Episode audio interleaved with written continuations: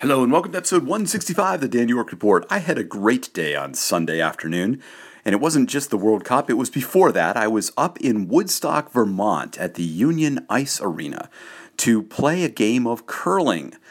Curling in July. It was a pretty wild experience. Now, those who know me know that I love the sport of curling, and I play during the curling season. It typically goes from October through uh, March or April at the Petersham Curling Club down in Petersham, Mass, about 45 minutes away from where I live in Keene, New Hampshire.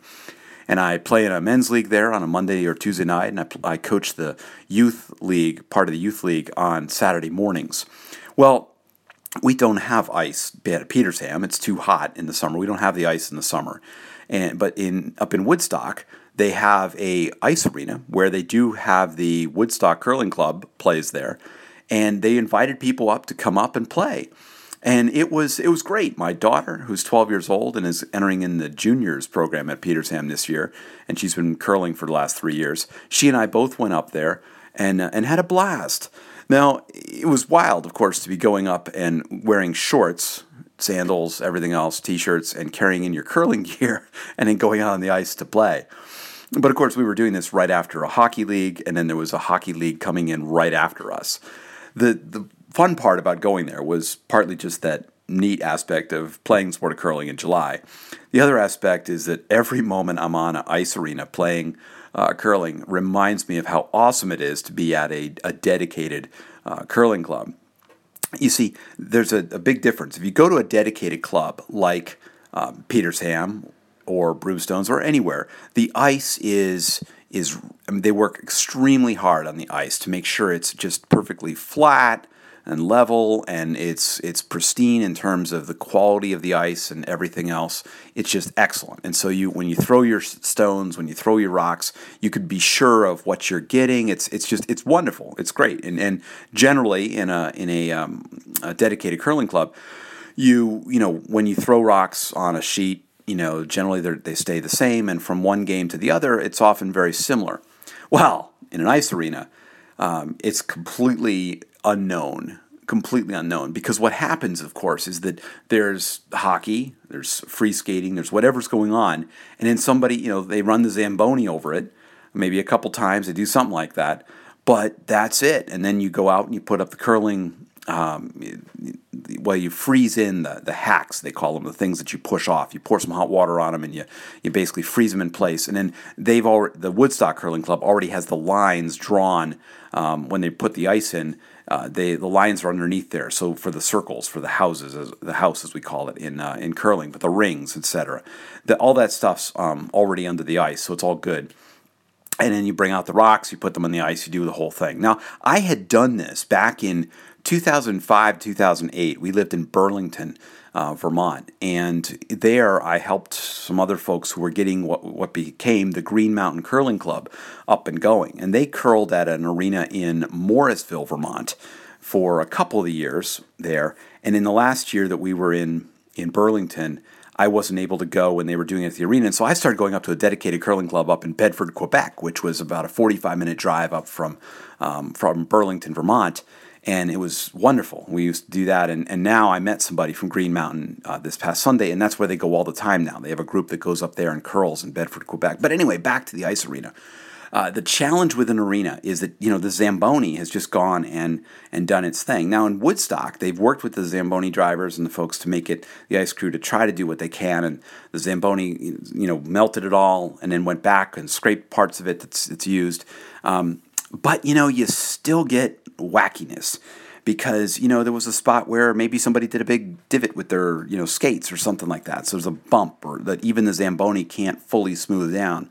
Or there's a natural curve to an ice rink or you know somebody was really spinning around who knows what. There's there's all sorts of things that, that go crazy because you know when you throw the stones it, it just it's wacky I, you know, stones do like S turns. I mean, they do stuff that just would never happen in a in a dedicated curling club. And so, on one level, you don't really get the full curling experience on arena ice because you certainly can practice your delivery, you can practice your your your um, sweeping, you can do that. But the actual path, the strategy that is is um, is part of curling is the part I love, really. You know, that is much harder to do. Uh, way back with the Green Mountain Curling Club, we were going to make up uh, t shirts that said Green Mountain Curling Club, curl it if you can, because it was like that. It was crazy. I mean, uh, this won't make much sense perhaps unless you're a curler, but you know, on Sunday we had to throw a number of shots which were what we call negative ice. Now, to think about this, if you're thinking of the person down at the end, you're throwing a stone. You're throwing, you're delivering the stone, pushing it down there toward the end. You have somebody at the other end called your skip, the captain, who is telling you where to go and throw the rock and which turn they want you to put on it. When you release the curling stone, you give it a little bit of a curve, a spin, and you either spin it to the left or spin it to the right. And so, what happens in curling is on an ice sheet, the skip will, for instance, be down on your left, and he or she will tell you to give it a right hand turn. So when you release the rock, it'll have a little bit of a turn. It'll be going down the left side of the sheet, and then the right hand spin will make it naturally come back into the rings, and all is good. Similarly, the skip may be on the right, on your right side, and he or she will indicate to give it a left hand spin, and you will it'll come down the, the right side of the sheet and then curve over into the rings. This is all part of the strategy of curling.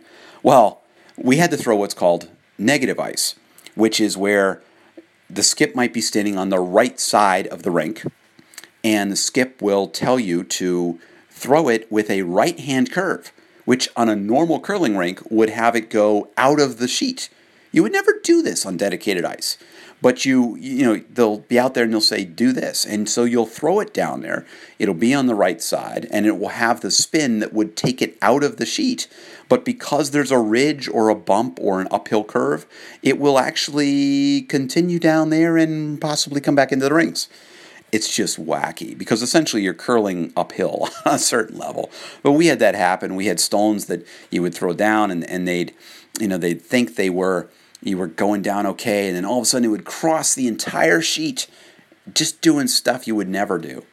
Um, we had a lot of fun though. I mean, it, you know, at the end of the day, it's all about the fun and uh, and and figuring out some of the strategy of what do you do, how do you do this with insurmountable kind of issues at times. And it brought me back to my days at the arena in Morrisville, Vermont, where we just had some days that you just, you know, you could not throw. I mean, you couldn't use half the sheet because it was terrible, or there was a ridge that you'd ride down. It was just nuts. But in the end, we had a lot of fun. It was great. I'd never had the chance to play on a team with my daughter, um, with other adults, and just playing in that space. And she did great.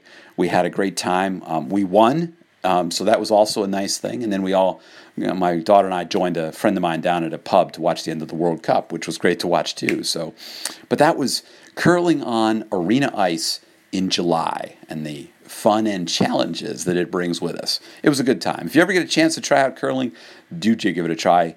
And do uh, you know arenas are great places to try it out anyway and get to some sense of how it goes. And we're trying to build that in Keene, New Hampshire, too. If you go to monadnockcurling.org, we're looking to try to put together uh, a group that's interested in bringing some curling to the area of Keene. And hopefully we can do it with dedicated ice. Oh, man. That's all for now. You can leave comments here at soundcloud.com slash Dan York or anywhere it's on social media. Thanks for listening. You can find more of my audio and writing at danyork.me. Bye for now.